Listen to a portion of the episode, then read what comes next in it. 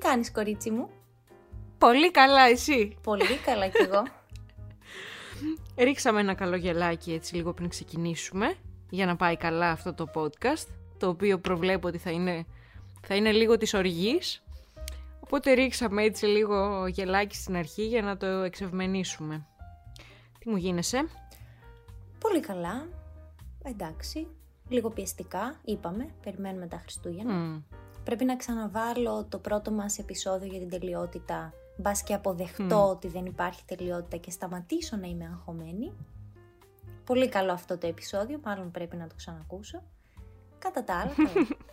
ε, εσύ; Εγώ καλά. Ε, πήγα στη Λιθουανία, το οποίο ήταν ένα ανέλπιστο ταξίδι. Εντάξει, έτυχε και πήγα γιατί είναι, τέλος πάντων, η δουλειά μου εκεί κτλ. Δουλεύω σε μια startup εκπαιδευτική, ε, να το πω και αυτό με την ευκαιρία γιατί μας έχετε ρωτήσει. Ε, εγώ ασχολούμαι με το marketing, αλλά η εταιρεία αυτό που κάνει είναι online μαθήματα, σαν online φροντιστήριο για παράδειγμα, αλλά έτσι διαδραστικά και ωραία και με ενδιαφέρον και με πολύ ωραίους καθηγητές και καθηγήτρες που είναι και η Χριστινούλα μας εκεί, ε, το Membi. Ε, το Membi λοιπόν σαν εταιρεία έχει έδρα τη Λιθουανία, οπότε μας κάλεσαν εκεί οι εργοδότες μας και πήγαμε στην πρωτεύουσα στο Vilnius, το οποίο ρε παιδιά ήταν πάρα πολύ ωραίο και με αυτή την ευκαιρία να πω να μην τους ε, υποτιμάμε και αυτούς τους προορισμούς που μπορεί να τους βλέπουμε εκεί στο, στο Skyscanner ή στη Ryanair που ψάχνουμε και είναι κάτι κουλές χώρες και πόλεις και λέμε τι είναι αυτό τώρα ούτε καν, Παρίσι θα πάω. Εντάξει, καλό και το Παρίσι, αλλά κάτι τέτοια, π.χ. και η Πολωνία είναι πολύ ωραία, ε, που αλλού τώρα, ε, είναι κάτι τέτοιες έτσι που δεν τις πιάνει το μάτι σου και δεν είναι οι full τουριστικές, αλλά είναι πάρα πολύ ωραίοι προορισμοί. Βλέπεις δηλαδή ωραία αρχιτεκτονική, γνωρίζεις και άλλους ανθρώπους, άλλους πολιτισμούς. Εντάξει, δεν είναι και τόσο μακριά μας βέβαια η Λιθουανία, σαν κουλτούρα, αλλά ναι και πάλι. Συμφωνώ απολύτως. Και εμένα το ταξίδι μου στην Κρακοβία, Βαρσοβία ήταν ένα από τα ωραιότερα ταξίδια. Ειδικά η Κρακοβία είναι πεντάμορφη. Και νομίζω είναι και λίγο κοντά στη Λιθουανία. Ελπίζω να μην λέω βλακίες. Ε, όχι, όχι, συνορεύουν, ναι. Οπότε φαντάζομαι θα είναι και λίγο παρόμοια η αρχιτεκτονική τους. Και λίγο από τα stories σου που είδα ήταν εξαιρετικά. Οπότε και εγώ συμφωνώ, δεν χρειάζεται να πηγαίνουμε πάντα στους top προορισμούς που γίνεται και χαμός. Πατείς με πατώσε και δεν ξέρω εγώ τι, είναι πολύ ωραίοι και αυτοί οι προορισμοι Και επειδή δεν περιμένουν συχνά ανθρώπους αυτοί οι προορισμοί, και το βιώνεις λίγο διαφορετικά, δηλαδή το βιώνεις λίγο σαν ντόπιος, με τα καλά και τα κακά του, αλλά και χαίρονται ρε παιδί μου να έχουν έξτρα κόσμο, σε εξυπηρετούν ας πούμε λίγο καλύτερα. Mm. Συνήθως τώρα, ε, γιατί στα πολύ τουριστικά, σε κάποια φάση κάπου λίγο και αυτοί βαριούνται τους φουλ τουρίστες και δεν. Μου αρέσει αυτό που λες, εμένα έτσι μου αρέσει να πηγαίνω ταξίδια, σαν ντόπιος. να χαζεύω τα, όχι τα τουριστικά, αλλά τα τοπικά mm. μαγαζιά, να μπαίνω στα στενάκια, να συνομιλώ κάποιες φορές ίσως. Με, αν και συνήθως πιάνω κουβέντα με τους σερβιτόρους για να μάθω για τι γίνεται για τη χώρα, για την πόλη. Πάρα πολύ ωραία. Πολύ ωραία. Εγώ έμεινα στην ταπεινή Θεσσαλονίκη, ωραία ήταν και εδώ. Δεν μπορώ να πω. Καλή και η Θεσσαλονίκη. Καλή και η Θεσσαλονίκη, σε περιμένει. Αυτό, ναι, και εγώ την περιμένω τώρα. Την άλλη εβδομάδα θα τα πούμε. Έτσι, και από κοντά. Επιτέλους.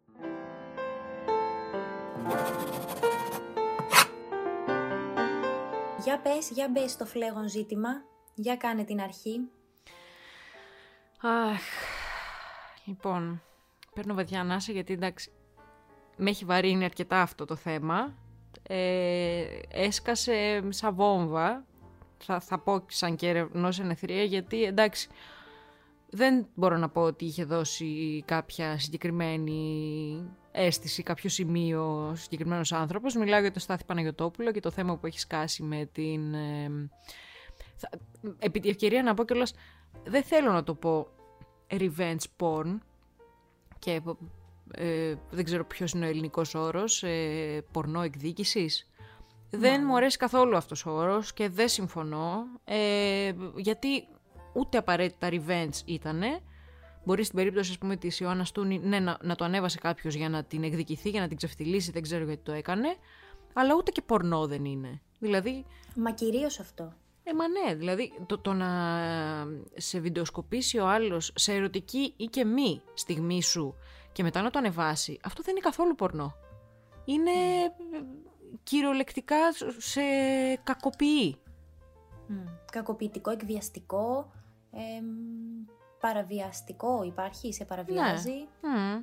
Την προσωπικότητά σου και τα, τους προσωπικούς σου, το, τον προσωπικό σου χώρο, το, τα προσωπικά σου δεδομένα και στοιχεία, αν ας πούμε τα έχει υποκλέψει για να τα ανεβάσει αυτά. Επομένως ναι, τέλος πάντων μιλάμε για αυτό το θέμα που έχει σκάσει, που μάλιστα και όλες η κοπέλα, α όχι αυτή η κοπέλα που, που πρωτοέσκασε δεν ήταν ανήλικη, έτσι δεν είναι; Ναι, ναι, δεν ήταν. Και έγινε και τυχαία. Από ό,τι κατάλαβα, αυτή η ιστορία τραβιέται στα δικαστήρια ή ένα ή τρία χρόνια. Τέσσερα, εγώ δεν διάβασα. Είμαι πολύ σίγουρη. Α, τέσσερα, μπράβο. Mm. ένα ήταν άλλο. Τέσσερα χρόνια, ναι. Ε, και έσκασε ξαφνικά, γιατί κάποιος είπε σε κάποιον και αυτός ο κάποιος αποφάσισε να το κοινοποιήσει. Νομίζω δεν το κοινοποίησε καν η ίδια η κοπέλα. Όχι, ναι, ο, ο ακτιβιστής, ο Ηλίας Ογκιόνης το, το δημοσιοποίησε. Okay. Δεν ξέρω τι να πω, αλήθεια. Δεν η ανήλικη που λες είναι αυτή η κοπέλα που έκανε την ανάρτηση στο, στο facebook, η οποία έγραψε ότι θες να το διαβάσεις όπως είναι μέσα, είναι λίγο εκτενές. Ναι, θα, να πω μόνο το, το γεγονός και ίσως να διαβάσω ένα απόσπασμα στο τέλος. Τέλος πάντων η κοπέλα αυτή ε, είπε ότι όταν ήταν ε, το 2010-15 χρονών είχε πάει να επισκεφθεί στο, το ραδιοφωνικό σταθμό που είχε εκπομπή και ο Στάθης και οι υπόλοιποι τον Αρβίλα, ε, κάπου στο ενδιάμεσο των δύο εκπομπών για να τους δει και τους δύο. Και είχε πάει με την παρέα της ε, και ξεκινώντας ας πούμε λέει ξεκινάω τώρα να διαβάζω ακριβώς την αφήγηση της κοπέλας. Της λέει ο Στάθης θα φύγω, έλα να με χαιρετήσεις. Και μια και μου έκανε το ορίστε να πάμε στο σταθμό να δούμε τους ανθρώπους που ακούγαμε στο ραδιόφωνο, ήταν φυσικό να τον χαιρετήσω και να του πω ευχαριστώ. Κλείσαμε την πόρτα στον όροφο και κατεβήκαμε τα σκαλιά για να φύγει. Του λέω καλό μεσημέρι. Μου λέει φιλί, τον φυλάω στο μάγουλο φιλικά και του λέω ξανά καλό μεσημέρι. Μου λέει δεν εννοούσα αυτό, φιλί. Του λέω δεν ξέρω τι εννοείς, καλό μεσημέρι και γυρνάω να ανέβω τις σκάλες και να πάω πάνω στο στούντιο που είναι η φίλη μου. Μου δίνει μια στον κόλο και μου λέει «Δεν πειράζει». Ήμουν 15 χρονών. Το ήξερε. Με την ευκολία αυτή με παρενόχλησε χωρίς δεύτερη σκέψη. Γιατί δεν θα μιλούσα. Και όντως δεν μίλησα. Το είπα σαν μυστικό, λες και έφερα την ευθύνη του σε δύο φίλες μου. Σήμερα καμία μόνη. μεταράζει αυτό το τελευταίο κομμάτι και όχι μόνο για τον Στάθη, γιατί χέστηκα για τον Στάθη και για τον κάθε Στάθη, ε, μεταράζει γιατί όλες μας μας έχουν κουφτώσει πάμπολες φορές στο λεωφορείο και στους δρόμους. Μεταράζει γιατί με έχουν επιτεθεί, ως, όταν ήμουν Δευτέρα Λυκείου, μου έχουν επιτεθεί. Ε, και όλα αυτά που γίνονται τον τελευταίο καιρό, τον τελευταίο χρόνο με όλα αυτά τα μητού, με όλη αυτή τη διαδικασία, με όλη αυτή την ιστορία, αυτό είναι που μας ταράζει όλες. Ότι όλες έχουμε βρεθεί σε μια αντίστοιχη θέση, λίγο πιο επικίνδυνη ή λιγότερο ή περισσότερο επικίνδυνη. Δεν είναι μόνο, δηλαδή είναι, είναι, είναι απλώς συγκλονιστικό δεν γίνεται να έχουμε όλες να διηγηθούμε μια τέτοια ιστορία. Δεν γίνεται να έχουμε όλες να διηγηθούμε μια ιστορία που κάποιος μας κόλλησε στο λεωφορείο και νιώθαμε το μόριό του πίσω μας ή πάνω μας. Δεν γίνεται όλες να έχουμε πετύχει κάποιον να αυνανίζεται μπροστά μας. Δεν γίνεται όλες να, έχουμε, να έχει τύχει να μας παρενοχλήσουν στον ε, επαγγελματικό μας χώρο ή όχι να μας έχουν ακουμπήσει, να μας έχουν μιλήσει περίεργα.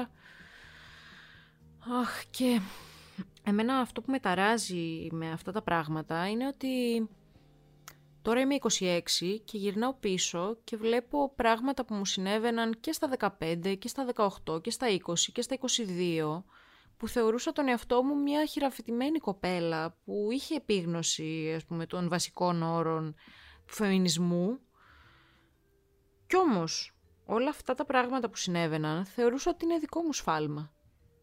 Ότι με κάποιο τρόπο εγώ έθεσα τον εαυτό μου σε θέση που να μπορεί κάποιος να μου κάνει κακό, που να μπορεί κάποιος να με εκμεταλλευτεί. Τα θέλα που λέμε και που λέει πολύ συχνά η κοινωνία. Ε, πήγαινα γυρεύοντας και λογικό είναι εφόσον έδωσα δικαίωμα, πολύ χαρακτηριστικές όλες αυτές οι εκφράσεις, να μου συμβούν αυτά που μου συνέβησαν. Γιατί φυσικά και μας έχουν συμβεί σε όλες όλα αυτά. Μα γι' αυτό τα πιστεύεις όλα αυτά, γιατί η κοινωνία σου τα έχει περάσει αυτά. Γιατί πας γυρεύοντας, γιατί ντύνεσαι περίεργα, γιατί δίνεις δικαιώματα, γιατί ποτέ δεν φταίει ο άλλος, πάντα φταίς εσύ. Όχι, δεν φταίς εσύ. Γιατί όλες εμείς που έχουμε να διηγηθούμε μια ιστορία, που είμαστε κυριολεκτικά όλες, δεν είναι ότι μιλώ με απόλυτους όρους, είμαστε όλες, όποια και αν ρωτήσεις, σε οποιαδήποτε ηλικία, είναι όλων των κοινωνικών τάξεων γυναίκες, όλων των ηλικιών, που ντύνονται με κάθε τρόπο. Δεν γίνεται όλες να φοράμε μίνι. Υπάρχουν και γυναίκες οι οποίες δεν φοράνε μίνι. Πώς γίνεται αυτές να τις έχουν επιτεθεί; Επομένως, δεν είναι ότι ε, έχεις ωραίο ποπό και σε χούφτωσε ο άλλος. Είναι ότι απλά έχεις ποπό. Αυτό τους αρκεί. Απλά έχεις στήθος και ποπό. Απλώς είσαι γυναίκα και αισθάνονται ότι έχουν το δικαίωμα να σε χουφτώσουν, να σε πιάσουν, να σε παρενοχλήσουν, να σου κάνουν ό,τι θέλουν. Εκεί είναι το πρόβλημα. Και είναι πολύ βαθιά ριζωμένο μέσα μας για να, να φύγει έτσι εν μία νυχτή. Και ακόμη και σήμερα που τα συζητάμε όλα αυτά, δεν αλλάζει κάτι δραματικά. Θέλει πάρα πολύ δουλειά για να αλλάξει αυτό. Δηλαδή, εγώ πιστεύω ότι θα βελτιωθεί η κατάσταση, θα φτάσει η κατάσταση σε ένα καλό βαθμό να πω, γιατί βελτιώνεται, εντάξει, να μην είμαι αυστηρή και απόλυτη, αλλά θα φτάσει σε ένα ικανοποιητικό βαθμό στις επόμενες δύο-τρεις γενιές. Και αν γιατί είναι όλα χαραγμένα μέσα μας, δυστυχώς. Και εμάς θα είναι μια σαν πρώτη σκέψη μας, έλα μωρέ, εντάξει, μπορεί να κουνήθηκα κι εγώ λίγο, ίσως. Και στο άλλου θα είναι η πεποίθηση ότι, «Ε, εντάξει, εγώ δεν έχω το δικαίωμα να το κάνω. Μα αυτό είναι το θέμα. Ότι βλάπτει και τα δύο φύλλα, τέλος πάντων τα δύο, το, το αρσενικό και το θηλυκό και τους άντρες και τις γυναίκες, το να υπάρχει αυτή η κοινωνική ανισότητα και το να υπάρχει πατριαρχία, που αλήθεια νιώθω απεριόριστα γραφική να τα λέω αυτά τα πράγματα, δηλαδή πέρα το ότι νιώθω ότι τα έχω συζητήσει 40 φορές, νιώθω ότι τα έχω ακούσει 400.000 φορές, αλλά κι όμως από ό,τι φαίνεται κάθε μέρα, κάθε μέρα συμβαίνει κάτι που μας αποδεικνύει το ακριβώς αντίθετο. Και εννοείται ότι η πατριαρχία και το καθεστώς αυτό το κοινωνικό βλάπτει και τους άντρες και τις γυναίκες, γιατί και οι γυναίκες φυσικά τίθενται σε μια θέση αδυναμίας και κατωτερότητας, αλλά και οι άντρες που νιώθουν ανώτεροι, νιώθουν και την ανάγκη να επιβάλλουν αυτή την θεωρητική τους ανωτερότητα και να την αποδείξουν και αν για οποιονδήποτε λόγο νιώσουν ότι αυτή απειλείται, τότε είναι ακόμα μεγαλύτερη η οργή τους, που στην πραγματικότητα η οργή είναι επειδή μέσα τους έχουν φόβο και ανησυχία και αβεβαιότητα για το αν ε, αναπαριστούν όπως πρέπει το φίλο τους και με αυτόν τον τρόπο φέρονται βία προς τις υπόλοιπες γυναίκες. Εννοείται ότι ταλαιπωρούνται και, και οι δύο πλευρές.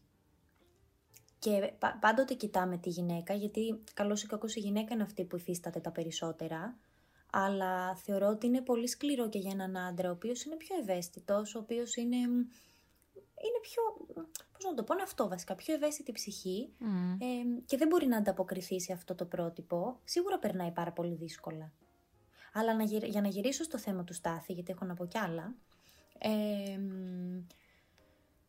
με ανησυχεί και η στάση των Αρβύλα, που OK, okay, τον απέσυραν, δεκτό και πολύ καλά κάναν και ευτυχώς, Πώς γίνεται να είσαι κολλητός με αυτόν τον άνθρωπο; Εντάξει, δεν ξέρω αν κάνουν παρέα, φαντάζομαι κάνουν όμως. Είναι δηλαδή μια ομάδα δεμένη τόσα χρόνια. Και να μην ξέρεις ότι εδώ και τέσσερα χρόνια ε, αυτός ο άνθρωπος έχει μια δικαστική διαμάχη για ένα τέτοιο θέμα. Και όταν μάλιστα έχει κυκλοφορήσει ένα βιντεάκι στο οποίο ο Κανάκης κράζει τη Μενδώνη για το ότι δεν, δεν ήξερε όταν προσέλαβε το λιγνάδι και ότι κυρία μου θα έπρεπε να ξέρετε ποιους προσλαμβάνετε. Εμείς όποιον προσλαμβάνουμε κοιτάμε να δούμε το ποιόν του. Ε, ε, εντάξει, όταν κοιτάς να δεις το ποιόν αυτού του ανθρώπου που προσλαμβάνεις του στάθη το ποιόν γιατί δεν το κοίταξες. Δεν μπορεί να μην δεν σου είχε δώσει ούτε ένα δείγμα. Ούτε ένα δείγμα ρε φίλε. Ενώ είστε κόλος και βρακή συνέχεια. Δεν γίνεται να μην σου έχει δώσει ένα δείγμα. OK, okay, από, κάποιου, από κάποιους πέφτουμε από τα σύννεφα, δεκτό. Καμιά φορά είσαι με τον άλλον, είναι ο αδερφός σου και δεν φαντάζεσαι τι κάνει όταν κλείνει η πόρτα. Αλλά εδώ πέρα μιλάμε και για μια δικαστική διαμάχη. Δεν μπορείς να βγάζεις την ουρά σου απ' έξω. Δεν γνωρίζαμε. Άβολο πολύ, άβολο πολύ το ότι υπάρχει αυτό το, το απόσπασμα και εκεί ακριβώς και εγώ θέλω να σταθώ, στο ότι εφόσον υπήρχε τόσο μεγάλη ένταση στη δήλωση τους, ότι εφόσον η κυρία Μενδώνη όφιλε να γνωρίζει και ότι ακόμα και αν δεν γνώριζε όφιλε να παρετηθεί για λόγους ευθυξίας, τώρα αναρωτιέμαι για λόγους ευθυξίας θα αποσυρθεί και η εκπομπή; Νομίζω ότι είτε το θέλουν είτε όχι κάπως έτσι θα γίνει, δηλαδή δεν νομίζω ότι υπάρχουν πολλά περιθώρια αυτή η εκπομπή να συνεχιστεί άμεσα χωρίς να υπάρχει στο νου μας αυτό το σύννεφο το μαύρο που υπάρχει από πάνω. Mm. Νομίζω και όλα ήδη έχει βγει ανακοίνωση. Σήμερα πρέπει να είχαν εκπομπή και έχει βγει ανακοίνωση ότι δεν θα γίνει και ότι θα πάρουν το διάλειμμα των Χριστουγέννων λίγο νωρίτερα. Και την Παρασκευή το βινίλιο δεν θα πραγματοποιηθεί. Και κάτι ακούστηκε ότι ίσως επιστρέψουν με άλλη, με άλλη σύνθεση και με άλλον τίτλο. Και αυτό ακούγεται. Το οποίο ναι. δεν ξέρω αν έχει και αυτό κάποιο νόημα. Ε, είναι κρίμα. Όλα αυτά είναι πολύ κρίμα, αλλά εμένα απ' την άλλη με χαροποιούν. Γιατί επιτέλους βγαίνουν στη φόρα. Γιατί επιτέλους κάπως κινητοποιούμαστε. Αρχίζουν λίγο να τιμωρούνται κάποιοι άνθρωποι να εξαγριωνόμαστε με κάποιους ανθρώπους και επιτέλους κάτι γίνεται. Και ίσως κάποιος από εδώ και πέρα αρχίζει να, αρχίσει να έχει και δεύτερες και τρίτες σκέψεις. Αρχίσει να έχει, δεν πιστεύω ότι θα γίνει άμεσα αυτό. Δεν μπορώ να πω ότι δεν γίνονται βήματα και από τους άντρες, θα ήμουν άδικη αν δεν το έλεγα, ε, αν το έλεγα αυτό, αλλά το, το ευχάριστο είναι ότι πλέον οι γυναίκες μιλάμε περισσότερο και ευτυχώς υπάρχει κάποιος που μας ακούει. Γιατί δεν μπορώ και την άλλη ερώτηση. Γιατί τώρα, δηλαδή, με αυτή την ερώτηση μπορεί, μπορώ να γίνω έξαλλη. Όταν σου λέω έξαλλη, μιλώ με έξαλλη. Γιατί τώρα; Μα αυτό είναι το θέμα. Ε, όχι μόνο γιατί τότε θα φοβόμασταν να μιλήσουμε, αλλά γιατί τότε δεν ξέραμε καν ότι αυτό που διαπράτεται μπροστά στα μάτια μας είναι έγκλημα. Δεν υπήρχαν οι λέξεις για αυτά τα πράγματα. Δηλαδή είναι, είναι οργουελικό αυτό που ζούμε αν δεν υπάρχει η λέξη, δεν υπάρχει και η πράξη. Όχι μόνο η πράξη, δεν υπάρχει ούτε καν η σκέψη. Γιατί για να πράξεις πρέπει να σκεφτείς πρώτα. Και αν δεν έχεις να βάλεις αυτή τη σκέψη σου σε λέξεις, τότε όλο αυτό είναι σαν, σαν να μην έχει γίνει. Αυτό ήθελα πάρα πολύ να στο σχολιάσω με τις λέξεις. Το σκεφτόμουν και για τη γυναικοκτονία και όλη τη φασαρία αυτή που γίνεται με τη λέξη. Το σκεφτόμουν και για το bullying, ότι αυτά γίνονταν ανέκαθεν γιατί δεν είχαμε εμείς ε, σχολικό εκφοβισμό όταν ήμασταν στο δημοτικό. Δεν εννοώ απαραίτητος εγώ ή εσύ, αλλά σίγουρα το βλέπαμε τριγύρω μας. Ε, τότε δεν το ονομάζαμε, γιατί δεν υπήρχε η λέξη. Βλέπεις πόσο λοιπόν δύναμη έχει η λέξη. Και τη γυναικοκτονία, γι' αυτό έχει νόημα να την ονομάσουμε γυναικοκτονία για να, τις, να δώσουμε ένα διαφορετικό πρόσημο σε αυτό που γίνεται. Δεν είπα εγώ ότι δεν είναι ανθρωποκτονία. Είναι και γυναίκα και ο άντρας άνθρωπος είναι. Ανθρωποκτονία είναι. Άλλο το ένα, άλλο το άλλο. Αλλά δεν μπορούμε να μην δώσουμε και το πρόσημο της γυναίκας. Να μην δώσουμε αυτήν την, την έννοια. Όπως και αυτά με την παρενόχληση. Δεν υπήρχαν αυτά ως έννοιες. Το νόημα στη γυναικοκτονία είναι ότι, ας πούμε, αν τώρα μπει στο σπίτι μου κάποιος να με κλέψει και σκοτώσει και εμένα και τον άντρα μου, ε, τότε δεν είναι γυναικοκτονία. Τότε απλώς με σκότωσε γιατί ήθελε να μου πάρει τα λεφτά. Αν όμως με φάει ο άντρας μου γιατί εγώ έβγαινα ραντεβού με κάποιον άλλον, τότε το κίνητρο, πώς να σου πω, το, ο λόγος για τον οποίο με σκότωσε είναι γιατί θεωρεί πως ως γυναίκα δεν έχω αυτό το δικαίωμα. Δηλαδή υπάρχει και η ταυτότητα της γυναίκας πίσω από αυτό που οπλίζει το χέρι του δολοφόνου. Γι' αυτό ναι. έχει σημασία να το κατονομάζουμε ως γυναικοκτονία. Δεν ξέρω, νομίζω ότι χρειάζονται, χρειάζεται πολλή δουλειά. Χαίρομαι που πλέον έχουν ταραχτεί τα νερά, που υπάρχουν αυτές οι συζητήσεις. Θλίβομαι που οι νέες γενιές ε, διονύζουν αυτά τα πράγματα, διότι με τους μαθητές μου και κυρίως τις μαθήτριες ε, συζητώ και μου λένε, είναι πολύ στενάχωρο ειλικρινά, μου λένε πράγματα που γίνονται στο σχολείο, τα οποία πίστευα και ήλπιζα ότι δεν θα γίνονται. Το πώς δηλαδή τα αγόρια χουφτώνουν τα κορίτσια, που κάποιος θα έρθει και θα πει: Εντάξει, μωρέ, παιδιά, είναι να σκουφτωθούν και λίγο. Ε, όχι, ρε φίλε, όταν περπατάω, δηλαδή μου λένε περπατάμε να πετάξουμε το γυμνάσιο, έτσι. Περπατάμε να πετάξουμε στον κάδο το, τα σκουπίδια και κοιτάνε τον κόλο μας. Ή μπορεί κάποιος να σε χουφτώσει την ώρα που περπατάς. Τι; Λένε, ναι, παιδί μου. Απόψεις του τύπου γυναίκες είστε για το, για το σπίτι και άντε σηκωθείτε, φύγετε και τέτοια. Ειλικρινά ήλπιζα, εγώ ζούσα στο ροζ μου συνεφάκι, ότι πλέον τα παιδιά που είναι τώρα στο γυμνάσιο έχουν διαφορετικές απόψεις, ότι θα είναι πιο ανοιχτόμυαλα. Ε, καλά, Μωρή, και εσύ. Τα παιδιά που είναι τώρα στο γυμνάσιο, τα, οι γονείς τους πόσο χρονών είναι, νομίζεις; Ε, γι' αυτό σου λέω ε. ότι χρειάζεται, χρειάζονται πολλές γενιές ακόμα. Κάπως καλύτερα θα μεγαλώσουμε εμείς τα παιδιά μας τώρα. Mm. Τα, αυτά που βρίσκονται τώρα στο γυμνάσιο, ελπίζω και εύχομαι να τα μεγαλώσουν και εκείνα ακόμα καλύτερα, ακόμα καλύτερα κάποια στιγμή θα φύγει. Θα φύγει. Δεν θα φύγει, θα έρθει κάτι άλλο. Γιατί ναι. εντάξει, πάντα κάτι θα υπάρχει. Αλλά μ, εννοείται αυτό. Αλλά τέλος πάντων, αυτό το θέμα που συζητάμε τώρα θέλει πολλές γενιές ακόμα. Είναι δηλαδή, τι να σου πω, ειλικρινά το ήλπιζα. Το ήλπιζα γιατί αυτό ήθελα να γίνεται. Ήθελα να σταματήσει να γίνεται. Και έλεγα δεν μπορεί, τα παιδιά τώρα στο σχολείο θα είναι καλύτερα από ό,τι ήμασταν εμείς. Μην είναι και χειρότερα. Πω, πω. Μα κι εγώ έτσι πίστευα τώρα η αλήθεια είναι. Σοκάρομαι με αυτό που μου λες. Mm. Γιατί, μα να, κοίταξε να δεις, από εκεί ξεκινάει. Πώς να το ξέρεις αλλιώς. Αν ξεκινήσει από το δημοτικό, τον νηπιαγωγείο, δεν ξέρω το γυμνάσιο, ε, μετά όταν θα μεγαλώσεις, θα φύγεις από το σπίτι σου, θα πας 17-18 χρονών στο κλαμπ και όταν πας στην τουαλέτα, σε περνάνε ένα χέρι όλοι. Ε, θέλω να πω, σε, σε χουφτώνουν, σε, δεν ξέρω τι σου κάνουν, σου μιλάνε περίεργα, σου σφυρίζουν, σου φωνάζουν, δεν ξέρω. Εσύ έχεις εκπαιδευτεί, κοινωνικά εννοώ, να μην αντιδράς, να θεωρείς ότι αυτό είναι δεδομένο και να προχωράς. Όχι ρε φίλε, δεν είναι δεδομένο. Δεν γουστάρω να με χουφτώνεις στα καλά καθούμενα. Δεν, δεν σου αξίζει αυτό το πράγμα και δεν μου αξίζει και εμένα να το δέχομαι. Αχ, θα συγχυστώ. Ε, αλήθεια, ναι, πόσα, δεν ξέρω πώς να νιώσω που, που, που, κάθε μέρα, κάθε μέρα συμβαίνει κάτι, ακούμε όλες αυτές τις... Πώς έχουμε καταφέρει τόσα επεισόδια να μην έχουμε βρήσει.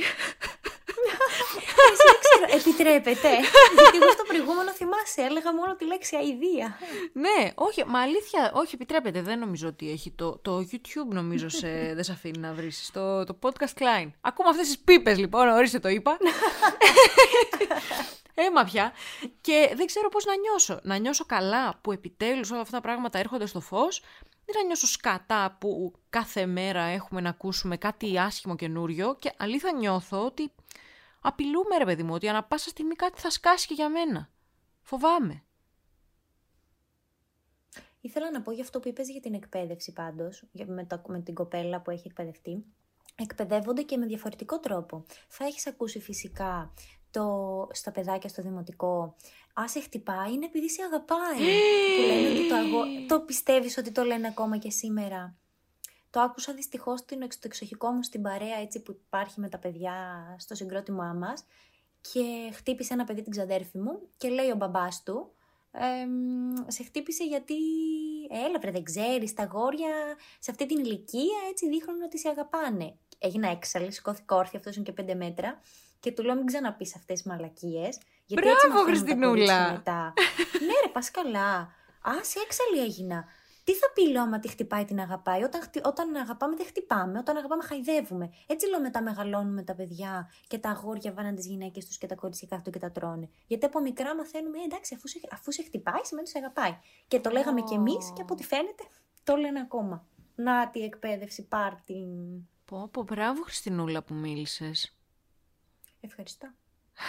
Πρέπει να μιλάμε σε αυτά. Δεν είναι εύκολο πάντα και καμιά φορά φοβάσαι. Εντάξει, αυτόν τον ήξερα. Ήταν φίλος μας, δηλαδή ήταν φίλος. Είναι στο περιβάλλον, τον ναι. ξέρω, είχα το θάρρος. Ενδεχομένως, αν το έλεγε σε μια γνωστή παρέα και το άκουγα, να φοβόμουν. Ναι. Γιατί καμιά φορά φοβάσαι. Καμιά φορά, ρε παιδί μου, εντάξει, κράζουμε και αυτούς που δεν βοηθάνε ή που δεν παίρνουν την αστυνομία για να παρέμβει. Καμιά φορά αφοπλίζεσαι και δεν ξέρεις πώς, δεν ξέρεις πώς να το διαχειριστείς, φοβάσαι, δεν ξέρεις ο άλλος πώς θα το πάρει. Δεν υπάρχει, αν υπήρχε κάποιος φορέας, κάποιο ένα πλαίσιο το οποίο να προστατεύει όλα αυτά, να προστατεύει δηλαδή τον τρίτο που θα παρέμβει, να προστατεύει το θύμα. Αν υπήρχαν όλα αυτά, κάτι έλεγε η Ακρίτα σε μια συνέντευξή της, νομίζω η Ακρίτα το έλεγε, ότι στην Ιταλία έχουν, ε, υπάρχουν κάποια ξενοδοχεία στα οποία, τα οποία δέχονται κακοποιημένες γυναίκες και οφείλουν, βασικά όχι απλά οφείλουν, είναι υποχρεωμένοι να τις σητίζουν. σε εμάς, άμα εγώ φύγω, άμα μένω ο άντρας μου με χτυπάει και φύγω από το σπίτι, να πάω πού; Να πάω σε μια μάνα η οποία ενδεχομένως θα μου πει Εντάξει, δεν πειράζει τώρα και μια μπάτσα δεν έγινε και κάτι. Ή σε κάποια φίλη. Μην χαλάσει το σπίτι σου. Ε, βέβαια. Ναι, μην χαλάσει το σπίτι σου. Τώρα έχεις και δύο παιδιά. Γιατί ακούγονται και αυτά. Να πάω πού; Και άντε, έχω και τη μάνα η οποία μου λέει Ναι, έλα εδώ. Ε, λύση είναι και αυτή. Να ξαναγυρίσω στη μάνα μου. Είναι δηλαδή από όπου και αν το πιάσει αυτό το θέμα και μιλάμε ήδη 88 λεπτά. Ναι. και δεν θα σταματήσουμε νομίζω. Πρέπει να πάμε σε part 2, part 3, part 3.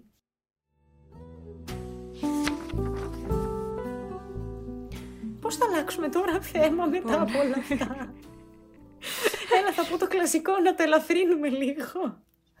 Δεν θέλω να το κόψω αυτό. Μα τώρα πώς, να σου πω κάτι, ωραία τα λέμε όλα αυτά, αλλά νομίζω ότι μετά από τρία χαρούμενα ε, επεισόδια έχουμε κάνει το πιο μαύρο επεισόδιο. Πραγματικά. και τώρα ταιριάζει απόλυτα να πω για τέταρτη συνεχόμενη φορά. Α ελαφρύνουμε λίγο. Νομίζω θα, θα πέσει commercial break αναγκαστικά. Θα βάλω διαφημίσεις ανάμεσα. Κάτι πρέπει να βάλω. Για να αλλάξουμε θέμα και κλίμα. Δεν γίνεται. Που βέβαια αυτή η κουβέντα πραγματικά πρέπει να πάει σε part 2 και 3 και 5 και δεν ξέρω τι. Ε, καλά, κρατήσου. Ότι... Κάθε εβδομάδα κάτι θα γίνεται, μην σκάς. Άντε, ντε, πες το. Λοιπόν, θα σκάσω για κάτι άλλο τώρα που με καίει. Για πες, ρε φίλη μου. Ε, διότι είδα τα πρώτα δύο επεισόδια του Sex and the City. Ευτυχώς, γλυκούλα μου, μου βρήκες πού να τα δω. Vodafone TV, εξαιρετικό. Ε, και είμαι πανέξαλλη, είμαι έξαλλη όμως, δηλαδή το έξαλλη είναι λίγο για να το περιγράψω. γιατί αρχικά θα σου πω. Τέλεια, λοιπόν, κάτσε, κάτσε. Περι... πω, ναι. πω, πω, πω, δεν σε προλαβαίνω. Ήθελα να πω. Ε, αφού το ξέρουν, Χριστιανοί μου, έχει γίνει πανικό. Ήθελα να πω πρώτον ότι μιλάμε για το sequel της δημοφιλούς ναι, σειράς και ταινιών στη συνέχεια που πλέον ε, ονομάζεται And Just Like That και έχει άλλα 10 επεισόδια ε, με τις πρωταγωνίστριες, τις τρεις, όχι την τέταρτη, η Σαμάνθα δεν ε, θα είναι μαζί μας, δυστυχώς, ε, στη ζωή τους στο σήμερα, που είναι φαντάζομαι στα 55-60 τους. 55, κάπου εκεί. 50-55. Ε, και ναι, λοιπόν, ε, τα πρώτα δύο επεισόδια έχουν βγει live και η Χριστίνα μας πρόλαβε και μας το πέταξε το spoiler, οπότε... Ε, ναι, σιγά το spoiler. Άσε μας κουκλίτσα μου, και δεν το έχουν δει, δεν ξέρουν ότι γίνεται το sequel, μας έχουν πρίξει να μας ανεβάζουν για τις πρεμιέρες και για το sequel και να περιμένουμε να δούμε τι θα γίνει και ξαφνικά πάνε και μου σκοτώνουν τον Big. Άσε με τώρα. δεν χρειαζόταν καν αυτό το intro. Εγώ θα το κόψω στο μοντάζ το intro. Έξαλλη Άσε με τώρα. Πάνε και μου σκοτώνουν τον Big και μου έχει παίξει σε όλες τις πρεμιέρες και έχει πάει και παντού και περιμένουμε να δούμε αυτόν τον μεγάλο έρωτα. Και εντάξει, να σου πω κάτι. OK, okay, για να γυρίσουμε και στα στερεότυπα, άμα θες, γιατί είναι και δύσκολο να φύγουμε. Ε, τι να κάνουμε, Όλες έχουμε μεγαλώσει με αυτό το στερεότυπο του μεγάλου έρωτα. Έχω ναι. φτάσει 27 και τον έχω ακόμη το στερεότυπο. Ε, τι να κάνουμε, εγώ ταυτιζόμουν με αυτή την ιστορία. Έχω κι εγώ μια μακροχρόνια σχέση που πέρασε δύσκολες περιόδους και έχω ταυτιστεί με τον Big και την Κάρι. Δεν μου σκοτώνεις τον Big δεν σου το επιτρέπω να μου σκοτώσεις τον Big. Γιατί Σαμάνθα χέστηκα. Εσύ δεν χαίστηκες, θα μας πεις. Αλλά εγώ χαίστηκα.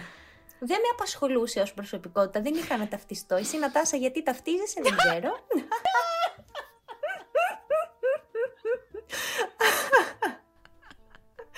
Αλλά άσε με τώρα πας και μου σκοτώνεις τον πρωταγωνιστή. Έτσι είχε γίνει και με τον Grace Anatomy και σταμάτησα να βλέπω το επεισόδιο.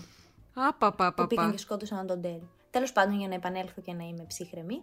Ε, καταλαβαίνω ότι τους λόγους που το κάνανε, γιατί εντάξει έτσι είναι η ζωή, κάποια στιγμή γίνονται αυτά και στη ζωή, να μην ζούμε πάντα στο ροζ μας συννεφάκι, δεκτό, ε, ενδεχομένως και για να καλύψουν κάπως το κενό της Σαμάνθα, το ότι και λείπει η Σαμάνθα, οπότε ας πέσουμε, ας μην ασχολούμαστε με το ότι λείπει η Σαμάνθα, ας ασχοληθούμε όλοι με το ότι πέθανε ο Μπίκ. Mm. Ίσως να θέλαν να βάλουν και την Κάρη να ζήσει κάτι άλλο, γιατί να έχει φτά, πιάσει πια και ένας κορεσμός με αυτόν τον έρωτα, πόσα άλλα να γίνουν μεταξύ τους, δεκτά όλα αυτά. εντάξει, αλλά δεν σκοτώνεις τον Big. Τώρα μπορείς να τοποθετηθείς γιατί μπορώ να μιλάω και άλλη ώρα. και αυτή ήταν η τοποθέτηση της επίσημης Sex and the City analyst Χριστίνας Δραφτοπούλου. Ε, εντάξει, εγώ δεν βιώνω αυτή την οργή για να είμαι ειλικρινής. Παιδί μου, εγώ φώναζε, κρατούσα το κινητό και έλεγα δεν μπορεί να τον σκοτώνετε. Όχι. Α, και ήθελα να πω πολύ μικρή παρένθεση. Για πες. Το είδα πριν δω το βίντεο. Δυστυχώς, δηλαδή... την, την, ώρα που, την ώρα που κάνω την εγγραφή στο Vodafone TV, μέχρι έτσι να γίνει, μπαίνω στο Facebook και βλέπω άρθρο που λέει ο τίτλος Πεθαίνει ο Big. Και λέω Μας κοροϊδεύουν, αποκλείεται. Και ειλικρινά μέχρι το τέλος του επεισοδίου δεν πίστευα ότι θα συμβεί. Έλεγα βλακίε λένε. Άσε το. Συγγνώμη, πάμε. δεν πειράζει. Εγώ έκανα φελάδα γιατί έβαλα για κάποιο λόγο, κατά λάθος το δεύτερο. Mm. Μάλλον πας να το δεις και σου βάζει το, το, πιο, το πιο πρόσφατο. Ναι, τέλος πάντων, εγώ ξεκίνησα με. Ε, η σειρά για μένα δηλαδή ξεκίνησε από το ότι ο Big έχει πεθάνει και είμαι σε φάση. OK, okay, OK. Okay. Βασικά πολύ, ξέρεις, απότομο. Ακόμα δεν ξεκινήσαμε, πέθανε. Αλλά ναι, ε, κοίτα, δεν ξέρω πώς θα εξελιχθεί. Θα σου πω, ε, η σειρά, γενικότερα τα δύο πρώτα επεισόδια αυτά που βγήκανε, μου αρέσει που έχουν μία νέα ματιά, γιατί η αλήθεια είναι ότι παλιότερα, εντάξει, με όση αγάπη και αν το βλέπαμε, που εννοείται ότι είναι πολύ comfort σειρά, έτσι, ζεστή, mm. θέλεις να τη βλέπεις ε, όταν δεν είσαι πολύ καλά, σε κάνει να νιώθεις ωραία κτλ αλλά είχε ρε παιδί μου και τα σεξιστικά της και τα ομοφοβικά της και τα λίγο μιας περασμένης γενιάς σχόλια. τώρα βλέπω δηλαδή ότι υπάρχει αυτή η προσπάθεια να, να υπάρχει οπτική πολλών ανθρώπων. Βέβαια είναι και λίγο προβλεπέ και λίγο βεβαιασμένο. Ότι, λοιπόν, ήταν λίγο too much. Είναι, είναι σαν ανέκδοτο. Δηλαδή... Πώς ήταν ο Έλληνας, ο Γερμανός, ο Τούρκος. Είναι η λεσβία, η non-binary, η οποία είναι και το ίδιο άτομο, by the way. η δεν ξέρω τι, και η μαύρη και η έτσι και η αλλιώς. Εντάξει. Αλλά από την άλλη, it's okay, γιατί σημασία έχει να υπάρχει ορατότητα για αυτούς τους ανθρώπους. Mm. Σημασία έχει να τους βλέπουμε. Εφόσον τους βλέπουμε, μου αρκεί. Εντάξει, ε, λυπάμαι που θα είναι μόνο 10 επεισόδια, ελπίζω να δοθεί συνέχεια και αλήθεια ελπίζω να πειστεί και η Σαμάνθα, η οποία βέβαια έχει beef με την, ε, με την Κάρη, με την, με την Κάρη, πώς τη λέει, με τη Σάρα Τζέσικα Πάρκερ. ε, για, φαντάζομαι και γι' αυτό δεν θέλει να επιστρέψει, αλλά δεν τη σκοτώσανε αυτήν, μπας και επιστρέψει. Μακάρι, τι να πω.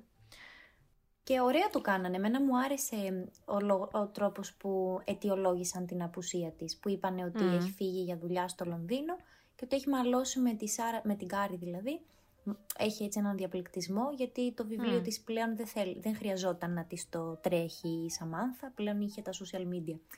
Μου άρεσε και μου άρεσε που υπήρχε και στα δύο επεισόδια. Που έστειλε λουλούδια στην κηδεία ναι. του Big, που στείλανε ένα μήνυμα. Υπήρχε. Οπότε ήταν ωραίο μου άρεσε που τις φέρθηκαν έτσι ωραία.